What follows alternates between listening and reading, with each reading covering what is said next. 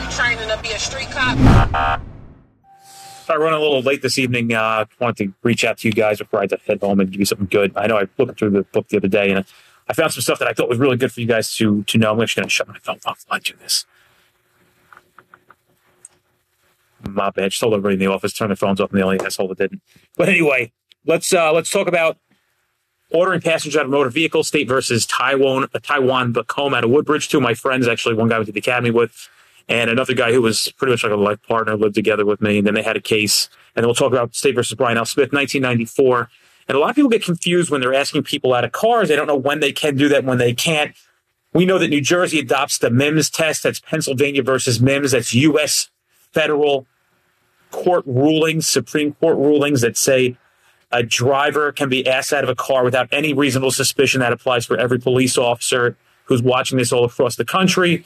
Um, maybe you have different case law in your state. You'd have to check with it, but New Jersey has adopted Pennsylvania versus Mimms as a safety concern. Why you can ask people to step out of the car and speak to you off the side of the roadway. They have to comply. Failure to comply would result in obstructing administrative law. Now, let's talk about Brian L. Smith first, and we'll talk about Taiwan Bacom- Bacome uh, that just came out this year a little bit later. Um, so, State versus Smith, here's what happens. Um, what the what the court says is a passenger may not be ordered out of a vehicle lawfully stopped for a traffic violation. I got to read the wording in these cases, and don't get confused on it. A traffic violation. So if you're pulling somebody over, you're running radar, and you're pulling people over, and you're enforcing Title 39. It's not a pretext stop. You have no suspicion of criminal activity. What they're saying is, yeah, you can't pull over Susie driving her kids to soccer practice and have the husband step out of the car for no reason at all. So stop reading too far into this. Traffic violation. Unless the officer is able to point out specific and articulable facts that would warrant a heightened caution to justify the order. All right. The officer need not to point out specific facts that the occupants are armed and dangerous. Rather, the officer point out only to some fact or facts in the totality of circumstances that would create in a police officer a heightened awareness of danger that could warrant an objectively reasonable officer in securing the scene in a more effective manner by ordering the passenger to alight from the car. You don't have to believe they're armed and dangerous. If you have reasonable suspicion, this is about the standard you'll need to ask people out of the car. Okay. This is the standard. Don't read too far into this, guys. Let's not get confused. I have some things highlighted. While the court concluded that the Mimms per se rule should not be applied automatically to passengers, it did recognize, however, that instances will surface in which police officers with less than reasonable suspicion that a passenger is engaged in criminal activity or is armed and dangerous may reasonably order a passenger to step out of the car.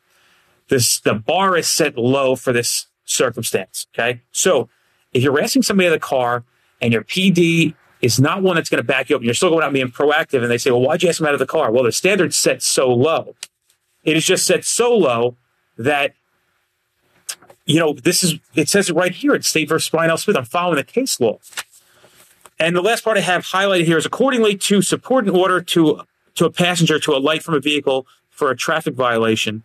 The officer need not point to specific facts the occupants are armed and dangerous. Rather, the officer needs to point to only some fact or facts and the totality of the circumstances that would create in a police officer a heightened awareness of danger that would warrant an objectively reasonable officer in securing the scene.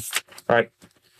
Uh, I think that's it for that one. Now, what happens is, listen, I've never had anybody challenge me when I had a car with reasonable suspicion asking people to step out of a car. I mean, I, these are some of these things that everybody Monday morning quarterbacks, like all this bullshit that everybody's got an opinion about, it just hasn't been challenged. You know, it, it doesn't get challenged on a, on a regular level I, or a regular. It doesn't happen. So what is everybody so worried about? Reasonable suspicion. Please, folks, please understand what the difference is be- between PC and reasonable suspicion. RAS, I've talked about it a hundred times. In the totality of the circumstances, something doesn't make sense here. We can never pinpoint what that something is because sometimes you think you have drugs and you find out you have stolen stuff. Sometimes you get stolen stuff, you find out you have drugs. Sometimes you think you have drugs and you find out you have a kidnapping going on. Sometimes you have credit card fraud going on. How would you possibly know what was going on in the car?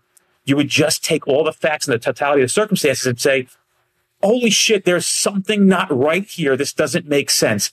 Every other car I've stopped in my career had a good explanation of what they were doing, where they were going from, Uh, they didn't have a reaction to my presence. All these things didn't happen until this guy uh, confronted me. So um, let's talk about State versus Taiwan Bacome. Uh, Taiwan Bacome. This is out of Woodbridge. Okay. And I'm going to read to you just a brief on it.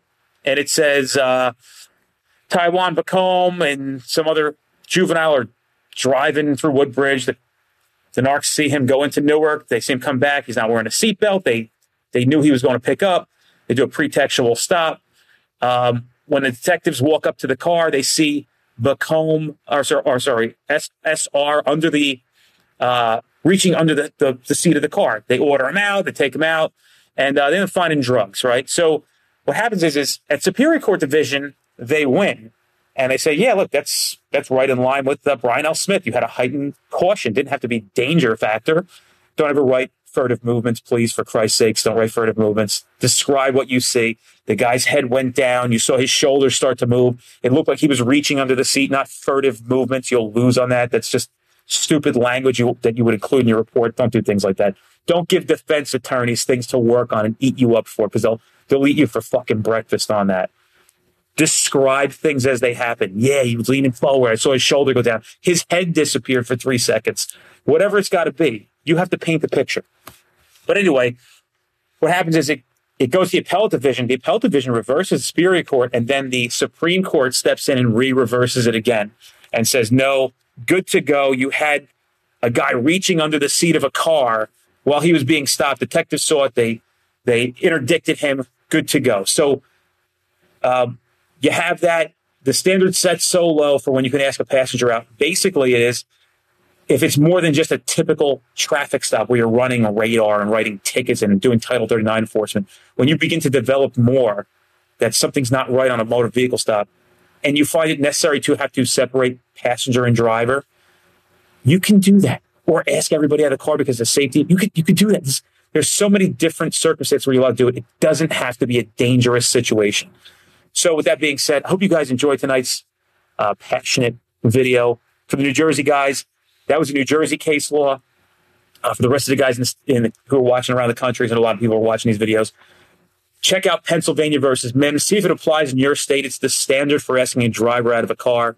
If you guys need anything, reach out to me. Send me an email. If you guys want more stickers and you're watching, you're new to the group, we give out these stickers right here. You want one of these stickers? Send a email with your name and address to Street Cop Stickers at gmail.com. Street Cop stickers at gmail.com. We'll send one out to you. It's no charge. You don't got to trade me a patch, a coin. Yeah, you know, your your wife's underwear. Well, you want, to send that if she's good looking. Uh, so, with that being said, have a good night. You want a sticker, Ken? Send us an email at streetcopstickers at gmail.com, Kenny, and we'll send you a sticker. You know what, Ken? We'll send you two out. Just write two.